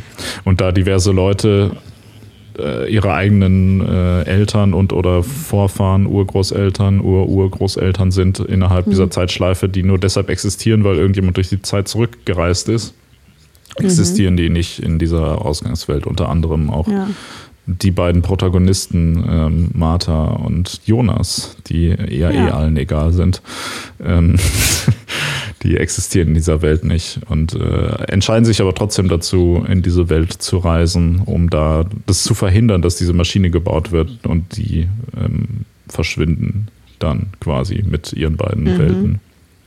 Vielleicht die können wir auch gelebt. ganz kurz über diese, äh, über die Art und Weise reden, wie die das dann verhindern. So, die stellen sich einfach auf die Straße und sagen so, dein Vater liebt dich, ja. geh zurück. Und er so, hm, okay, bisschen unheimlich, mache ich mal besser. Ja. Also ich meine, keine Ahnung, vielleicht wäre halt irgendwas dran, also ich mir auch überlegt habe, so, okay, wenn ich das jetzt irgendwie machen müsste, vielleicht hätte ich es auch so gemacht, vielleicht ist es, ist es sogar realistischer, das halt relativ platt oder so zu versuchen, aus dem, was wären das, also wenn sie es jetzt nicht geschafft hätten, hätten sie es halt vermutlich nochmal probiert oder das bin ich mir jetzt gerade nicht ganz sicher, wäre das möglich gewesen, weil es heißt ja auch immer, wir haben nicht viel Zeit, so. Ist es wirklich so? Na gut, muss ich dir wohl glauben. Ähm, oder es gibt jetzt nur diese eine Gelegenheit. Ist nicht der Witz an der Sache, dass es eben nicht nur diese eine Gelegenheit gibt? Ja, ich weiß nicht. Das ist, ähm, ja, keine Ahnung. Das äh, ist ja jetzt also da könnte man jetzt ewig drüber diskutieren, inwiefern das logisch ja, ist, dass sie in dieser dritten Welt was ändern können oder nicht, oder äh, ob das nur ja. einmal geht oder nicht, oder ob sie sich tatsächlich mhm. beeilen müssen, wenn sie quasi eine Zeitmaschine Und haben, wo was sie ich mir auch dachte, können. So war das auch jetzt notwendig, dass sich diese, dass sich der Sohn vom Tannhaus und der Tannhaus, dass die sich halt streiten. Also dass die quasi gerade, dass das so ein Bruch, also so ein Moment auch ist, wo der Bruch zwischen denen passiert und dann stirbt er. Ähm, was man jetzt sagen könnte, okay, das erklärt dann noch mehr die Motivation vom Tannhaus, dass er das halt so bereut, weil quasi bevor sie sich nochmal versöhnt haben und so sind die jetzt gestorben und er kann das nie wieder, äh, kann das nie wieder ändern. Oder hätte es nicht auch einfach gereicht, der liebt halt seine Familie total, die sind super close, aus irgendeinem dummen Grund fahren die halt jetzt nachts los und sterben da, musste man das nochmal so auf die Spitze treiben? Ja, also das, das ist. Stelle ich hm? zur Frage. Ja, ich kann dir da mal eine Antwort drauf geben. Nein, muss man nicht. Also diese ganze Szene ähm, mit dem Sohn ist eine komplette Katastrophe auf jeden Fall. Also das, mhm. auch das, das ist wieder so eine Szene, die ist halt arsch super schlecht geschrieben und kitschig und dumm einfach, wo du denkst, okay, also das ist so wie, okay, das ist unsere Auflösung, ist, dass die beiden sich streiten und dann dieser Unfall passiert und deshalb hat er dann so irgendwie, ähm, bereut er das alles so und will dann die Zeit irgendwie zurückdrehen halt so. Und das wäre so die, die erste Sache, oder? Was sie da so, ja, und dann streiten die sich und er ist voll wütend und der Sohn. Echt, das wäre nicht, das wäre nicht die erste Sache. Ich meine, also wenn du, wenn du die Idee hast, dass du es so, also die, die Szene, die Dialoge und wie das inszeniert ist, war halt so total platt. Ja. Also das war auch wieder so, so ja. gute Zeiten, schlechte Zeiten mäßig. Äh, ja.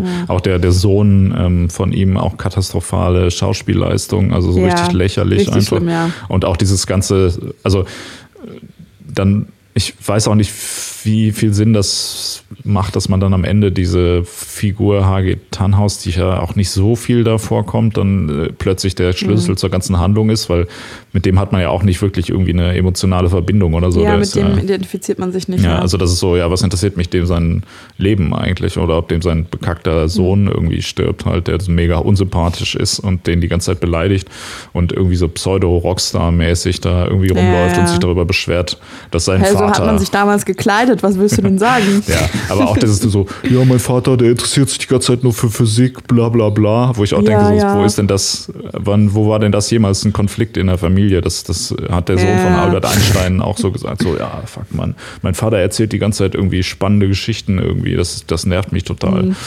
So. Also der war doch total nett zu denen. So, wo ist, der, ja, das scheiß Problem von dem eigentlich? Also wo ich schon fast dachte, so nach dieser Szene denkst du, wäre doch, also warum, warum habt ihr den jetzt gerettet? Wäre doch viel besser, wenn er tot ist. Einfach so. Also auch für ihn wahrscheinlich besser, also für den Vater. Genau.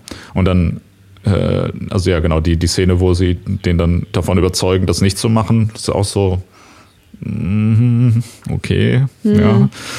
Gut. Also wie gesagt, ich habe darüber nachgedacht, so wie hätte man es denn besser machen können? Oder jetzt ganz konkret, wenn ich, wenn ich dir gesagt hätte, halt mal diesen Unfall auf, wie hättest du es denn gemacht? Hm. Ja, also ich glaube, was, was da ja erzählt werden sollte, ist, dass sie nicht, ihm ja nicht sagen können, was passieren wird und so weiter, weil das ja mhm. dann möglicherweise auch wieder äh, irgendeinen Einfluss hat, sondern dass man ihm quasi, ohne ihm zu viel zu sagen, davon abhalten sollte, das zu tun, halt, was er was mhm. er tut. Aber hätte jetzt vielleicht auch gereicht, einfach zu sagen, so, hey, die, die Brücke ist äh, gesperrt oder was sie da auch machen. So. Ja. So, ey, wo er dann sagt, so, wollt ihr mich verarschen? Aber wenn die irgend so eine wirre Scheiße reden, dann ist er natürlich direkt ganz Ohr. So, ach so, ah, mein Vater, ja, mh, woher kennt ihr den eigentlich? Ja, egal. Nee, es wird schon, wird schon, ne? aber wenn man sagt, ja, nee, Junge, fahr ruhig weiter, aber wenn die Brücke kommt, dann fahr bitte langsam, die ist gesperrt. so, weißt du? Das wäre ja zum Beispiel eine, eine, Möglichkeit, das zu tun. So, du kannst dich ja selber oh davon Gott, überzeugen, ich, wenn du möchtest. Ich stelle mir gerade vor, wie ich nachts äh, durch, äh, durch Starkregen irgendwie mit dem Auto fahre. Du siehst überhaupt nichts und dann stehst du auf der Straße. Ja. Ich fahre dich fast über den Haufen, dann steige ich auf und du tropfnass sagst, ja, ja, fahr ruhig weiter. Aber wenn die Brücke kommt, dann fahr langsam, weil die ist gesperrt. Ja. Ja. Wenn mir auch denkst so, boah, hoffentlich. Dann würdest du das ja, Gaspedal okay. direkt voll durchdrücken und ab in die, ab in den Tod. Ja. Ja, gut. Ich meine, das, ich muss auch sagen, ich hatte tatsächlich, als die da auf der Straße erschienen sind und die dann ausweichen mussten, mhm. dachte ich so, ja, nice. Jetzt machen die natürlich den Joke, dass die eine, äh, eigentlich den Unfall erst auslösen, was natürlich auch ganz witzig gewesen wäre. Ja. Aber leider haben sie sich ja für die Kitsch-Variante ähm, mhm entschlossen.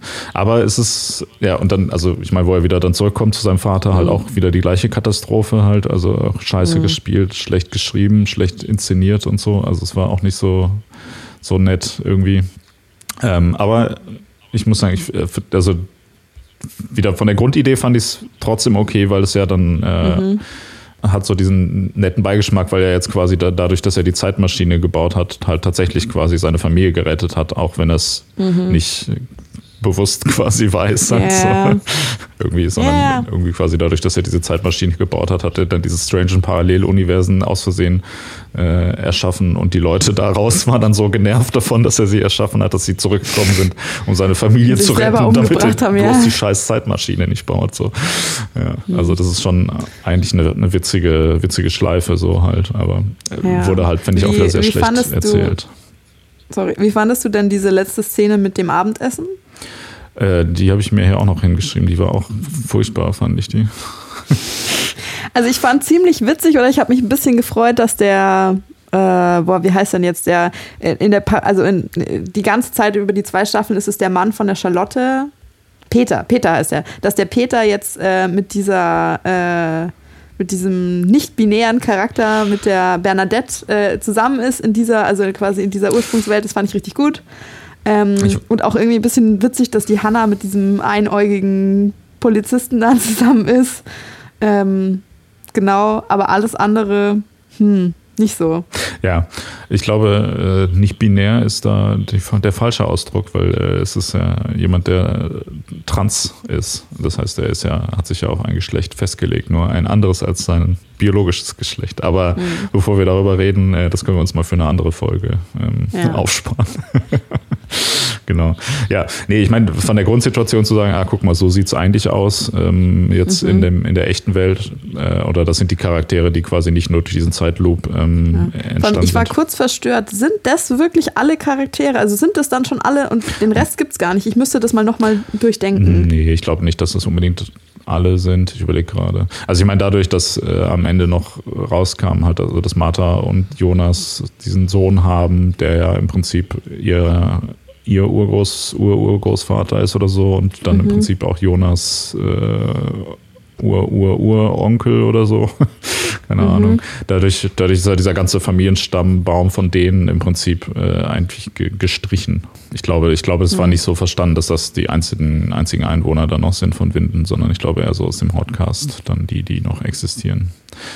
Genau. Mhm. Aber ich meine, so, so Sachen wie so, ja, ich nenne mein Kind Jonas, äh, oh ich auch Gott. denke so, ja, muss das sein halt. Also das ist aber auch wieder so, wo man nochmal sagt, okay, wir haken jetzt nochmal schnell nochmal alles ab, was man irgendwie noch raushauen kann, um es irgendwie kitschig zu machen und so und ja. den Leuten zu denken, oh, das ist also, ja voll schön. Ja, aber also sollte das dann auch, also ich, ich war mir auch nicht ganz sicher, so ist es einfach nur, sie, also sie kriegt jetzt ein Kind und das heißt dann auch Jonas oder soll da darauf hingedeutet werden, dass sie dann tatsächlich wieder diesen Jonas bekommt, also der quasi. Derselbe Jonas wäre, das macht ja überhaupt keinen nee, Sinn. Ich glaube, das war einfach nur so äh, als, als Referenz Dahin gedacht. Gesagt. Ich meine, der hat ja auch einen anderen Vater halt in dem Fall. Dann kann es ja eigentlich ja, ja, schon eben. per se nicht dieselbe Person sein. Halt. Ja, das würde mich wundern, wenn das biologisch nötig war. Also ja, war irgendwie überflüssig, die Szene. Und also das habe ich in der Szene nicht verstanden, das habe ich aber auch schon davor nicht verstanden. Das kommt ja mehrmals vor, dass sich Leute irgendwie so, also dass es darum geht, ja, wenn du dir was wünschen könntest und so weiter, was würdest du dir dann wünschen? Ja, eine Welt ohne Winden. Und darauf stoßen die ja auch nochmal an. Mhm. Ich, das verstehe ich, glaube ich, einfach nicht. Ja, ich glaube, also was, was in der ganzen Serie auch passiert, ist äh, Antinatalismus weil äh, mhm. die sagen ja, es ist besser, nicht zu existieren in dieser Zeitschleife. Ähm, also dann sind sie lieber tot, weil das ganze Leid und so weiter äh, ist es nicht wert. Ja, okay, dann macht es so in der, also keine Ahnung, in der zweiten Staffel oder so, äh, dann macht es noch Sinn, als es zum ersten Mal vorkommt, aber da jetzt ganz am Schluss, mir soll doch so, also das soll doch eine harmonische Familiensituation sein und eine Idylle und so weiter, da passt doch diese Idee nicht dazu, oder habe ich da was missverstanden? Ja, also es ist, glaube ich, einfach, weiß ich nicht, die wollten halt nochmal da irgendwas raushauen, was irgendwie cool ist, aber ich weiß nicht, also mhm. es passte auch nicht so richtig, finde ich. Womit ich auch ein bisschen so ein Problem hatte noch am Ende war, als sie in diesen komischen Quantentunnel whatever da geraten sind, der irgendwie auch ziemlich scheiße aussah, aber das auch, ist jetzt nicht so das große Problem. Gibt es ja diese Szene, wo sie sich selber einmal kurz als Kinder gegenseitig sehen. Mhm. Was hat es damit auf sich? Was soll das? Was, inwiefern passt das in, zu irgendwas, was vorher erzählt wurde? Ich glaube, das sollte einfach, das sollte den Spiegelcharakter dieser beiden zusätzlich entstandenen Parallelwelten äh, nochmal deutlich machen. Also so die, die Ursprungswelt wurde gespalten oder die, in der Ursprungswelt wurden nochmal diese zwei Varianten erzeugt, die sozusagen, die so zusammenhängen und die canceln sich gegenseitig auch, also ja, die canceln sich gegenseitig und die fallen jetzt weg. Mhm. Aber das war ja eigentlich auch nur nochmal eine Möglichkeit, das so ein bisschen kitschig, ähm, also diese kitschige Verschränkung nochmal zu betonen, dass die quasi noch viel, viel länger oder vielleicht ja, gab es ja auch noch viel mehr Berührungspunkte über deren Leben hinweg von diesen beiden Parallelwelt Jonas, äh, Jonas und Martha Charakteren, ähm, als wir jetzt erzählt bekommen haben, sondern nur diesen, diesen einen Moment, der wird uns jetzt nochmal am Schluss eröffnet. Ähm, damit es nochmal tragischer ist, hier so Romeo und Julia mäßig, dass es das jetzt aber alles nicht gegeben haben wird. Mhm. Oder so. Ich weiß nicht. Ich hatte eher das Gefühl, dass man da nochmal kurz versucht hat, das Ende von Interstellar zu klauen und kurz nochmal mit reinzubringen. Das äh, habe ich doch. Habe ich immer noch nicht gesehen. Ah, okay, sorry. ja, dann zieh dir den, zieh dir den mal rein. Äh, und äh, ja, ich weiß nicht, es wirkte so wie, ah ja, das Ende fanden wir eigentlich ganz gut. Äh, dann das nehmen dann wir lass mal. es doch da nochmal kurz einfach einfügen, so in so einem, wie in so einem mhm. Nebensatz, so in so einem Nebenstrang nochmal kurz so. Also ich weiß nicht, nicht so nicht so geil. Ja. Hm. Und im Endeffekt ähm, ist ja auch das, also dieses, dieses Ende an sich war ja jetzt nur so, so diese sophisticated Variante von, oh ja, es war alles nur ein Traum. Eigentlich existieren diese Leute gar nicht. Ja, so. schon. Aber schon witzig trotzdem so. Ja. Ähm, vielleicht so ein Aspekt, äh, den ich mir noch aufgeschrieben habe, über den wir jetzt nur so ähm, peripher geredet haben bisher, ist, ähm, also es ist alles wahnsinnig kompliziert, wahrscheinlich auch zu kompliziert an vielen Stellen, ähm, aber die Macher haben ja jetzt auch gesagt, das war äh, Absicht oder das ist also ein Aspekt, der, ähm, den ich jetzt in vielen Rezensionen auch gelesen habe, die meinten so, dass äh, Serien gucken inzwischen oder als auch so Binge-Watching, dass es doch ähm, in so eine Richtung irgendwie tendiert, dass man halt immer, also du hast immer einen Second Screen und du bist halt nicht so hundertprozentig dabei und das sind voll oft Sachen, die halt so im Hintergrund laufen. Ähm, und dass die Idee für die Serie auch war, das halt so engaging und komplex zu machen, dass du auf jeden Fall dem deine ganze Aufmerksamkeit widmen musst. Ähm, und das kann man jetzt, also weiß ich nicht, kann man den jetzt abkaufen, dass das so geplant war oder dass das jetzt hier so voll das kulturrevolutionäre, hehre Ziel war oder so ein Quatsch.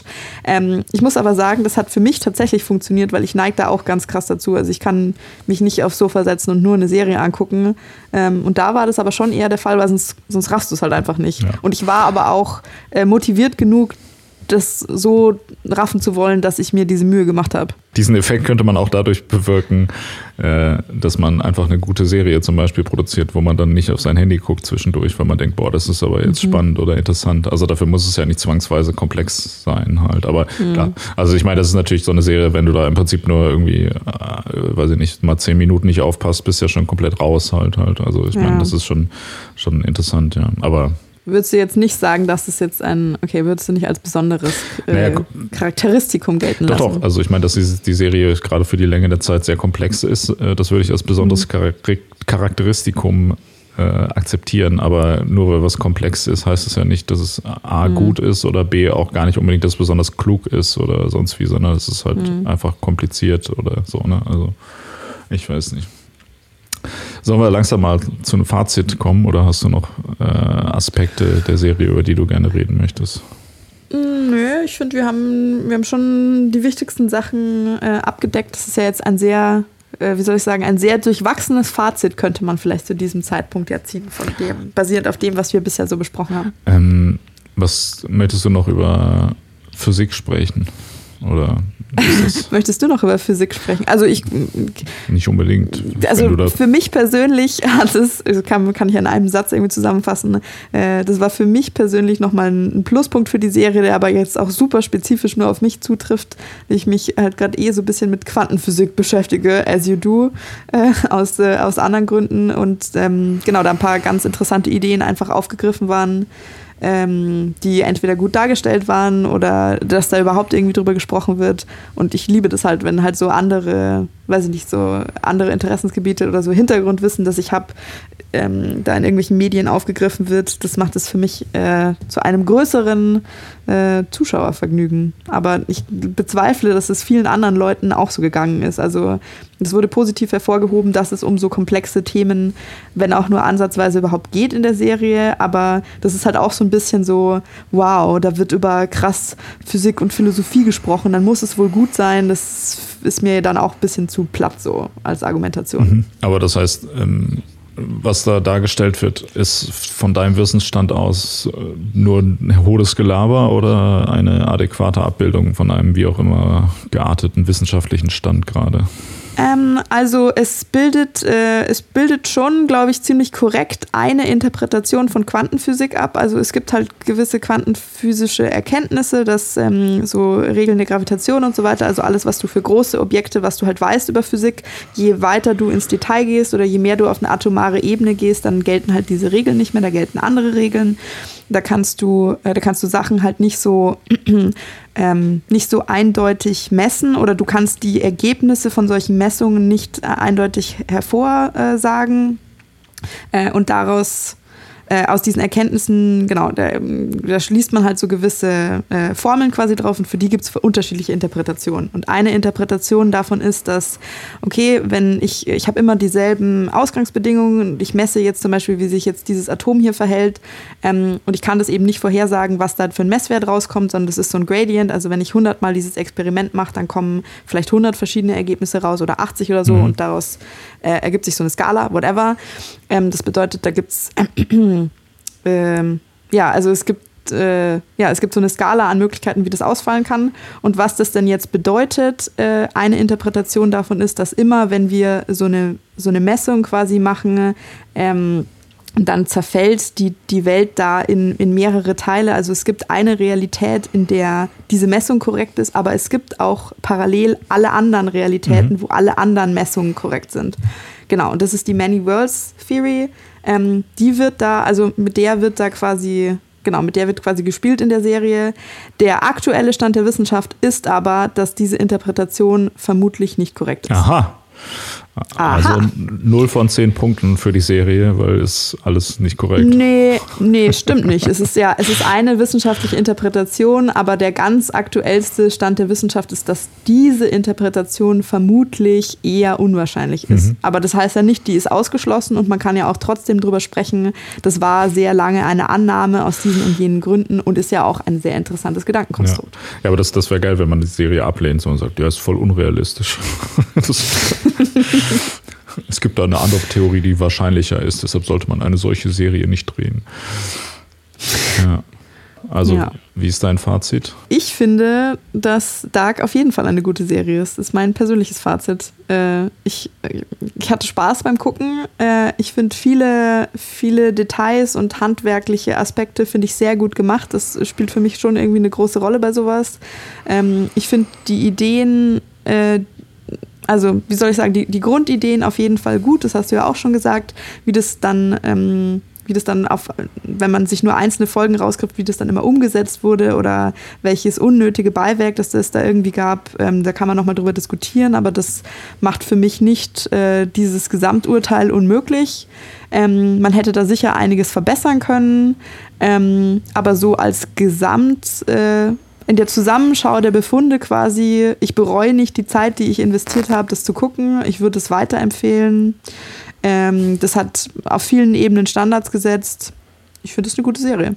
Mhm. Ja, stimme ich, glaube ich, zum großen Teil überein. Also ähm, wir, haben ja, wir haben ja über verschiedene Punkte gesprochen, die ich nicht so gut finde. Ähm, ich finde mhm. vor allem mhm. also hauptsächlich die Charakterzeichnung, Charakterentwicklung mhm. und auch einzelne Szenen, wie die inszeniert sind, sind teilweise halt, finde ich, echt wirklich schlecht. Aber mhm. ähm, ich finde, die Serie als Ganzes kann das, kann das ganz gut auffangen. Ähm, mhm. Also der Witz ist dadurch, dass die, dass die Handlung, also die Grundidee finde ich ist spannend, die, die Themen, die sich daraus ergeben, ist, ist sehr spannend mhm. und dadurch, dass die Handlung dann irgendwie so komplex ist, ähm, kann man das ein bisschen, finde ich, ähm, verschmerzen. Also, äh, um hier nochmal auf Nietzsche zurückzukommen. Ähm, Nietzsche hatte ja mal gesagt, dass ähm, Kunst quasi werden ist, was zu sein verdichtet wird. Fuck? Also ja. in dem Sinne, also was, was einfach gemeint ist, ist, also ein Künstler sag ich mal, malt ein Bild oder, nee, was hat denn Nietzsche geil gefunden? Wagner. Wagner komponiert ja. äh, eine Oper, mhm. sitzt da fünf Jahre dran und die Oper geht aber nur acht Stunden. Das ja. heißt, du hast ja quasi so diesen Kreationszeitraum von fünf Jahren auf acht ja. Stunden verdichtet. Das heißt, wenn du das dann so reinziehst, dann denkst du, boah, was ist das denn für ein krasser Dude? Aber hast halt natürlich nicht so im, im Hinterkopf dabei immer so, dass das natürlich ein extrem langer Prozess ist, der dahin geführt hat. Und diese Überwältigungsstrategie, die fahren die da ja auch, indem die halt so eine super komplexe ja. Sache relativ schnell erzählen, wo du dann als Zuschauer immer denkst, so, boah, das ist ja mega krass, das ist ja voll intelligent und so. Aber ich meine, der Prozess ist natürlich, dass sie da sehr viel, also sehr lange zusammensitzen, halt sich dann irgendwie tausend, ja, tausend Stammbäume bauen und so weiter.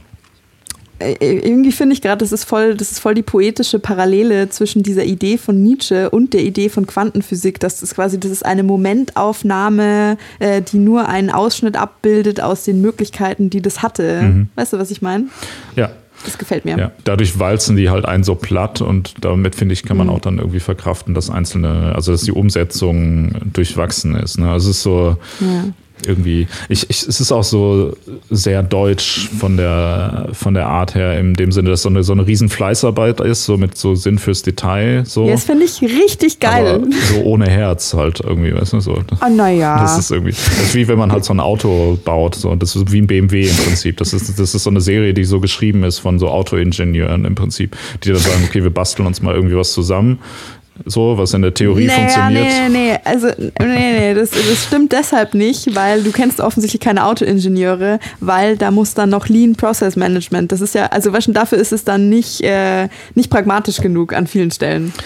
Ja, gut, dafür, dafür ist es zu kompliziert. Ja. Aber ja. ich weiß nicht, es ist, es ist trotzdem so, so, so eine deutsche, also es ist so ein bisschen emotionslos und so sehr penibel irgendwie, was Details angeht und sehr, also man merkt halt auch total, finde ich, dass diese ganze Serie so total am Reißbrett entstanden ist und wenn mhm. du dir so die Gesamtstruktur anguckst, funktioniert das halt alles total.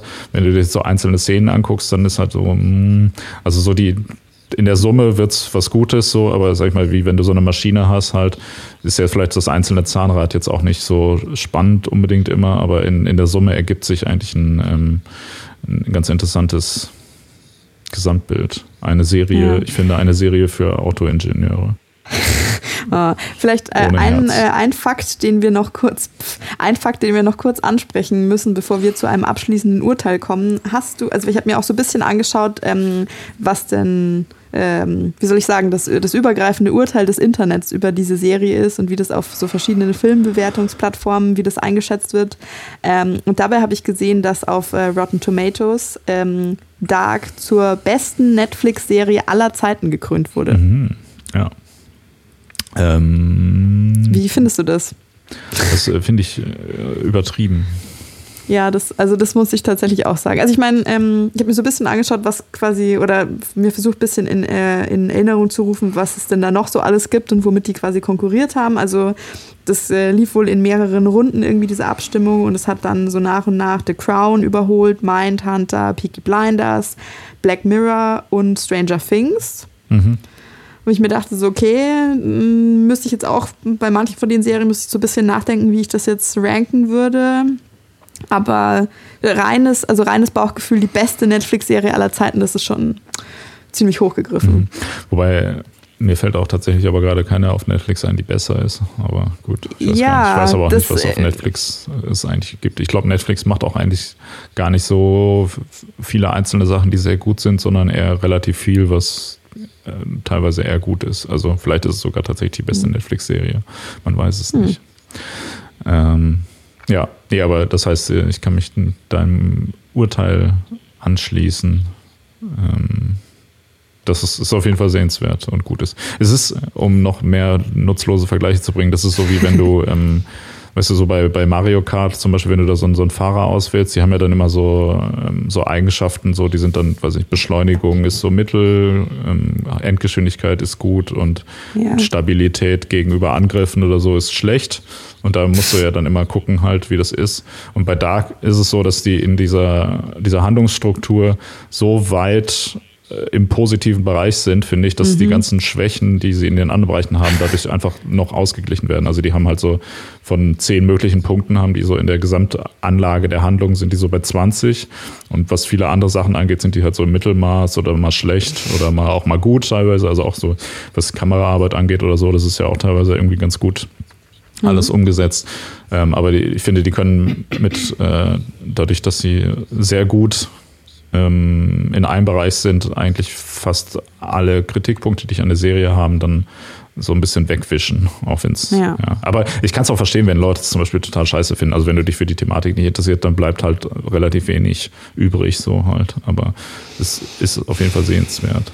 So habe ich es noch nie betrachtet, weil ich halt die Thematik super interessant finde. Aber ja, stimmt wahrscheinlich. Ja. Aber auf, zu mal, welchem Urteil kommen wir? Schau dir mal, Oder nee, was soll ich gucken? Schau dir mal Who Am I an, den Film, den die davor gemacht haben. Das siehst du, wie, wie, ein okay. Film, wie ein Film von denen aussieht über eine Thematik, die mhm. du nicht interessant findest und äh, die auch von der Struktur her nicht funktioniert. Und dann siehst du, was dann übrig bleibt. Also wenn du nämlich das, wenn du das wegnimmst, dann bleibt halt nichts übrig. So, das ist das Problem. Ja. Aber es ist ja da. Also ist Dark eine gute Serie? Ja, aber.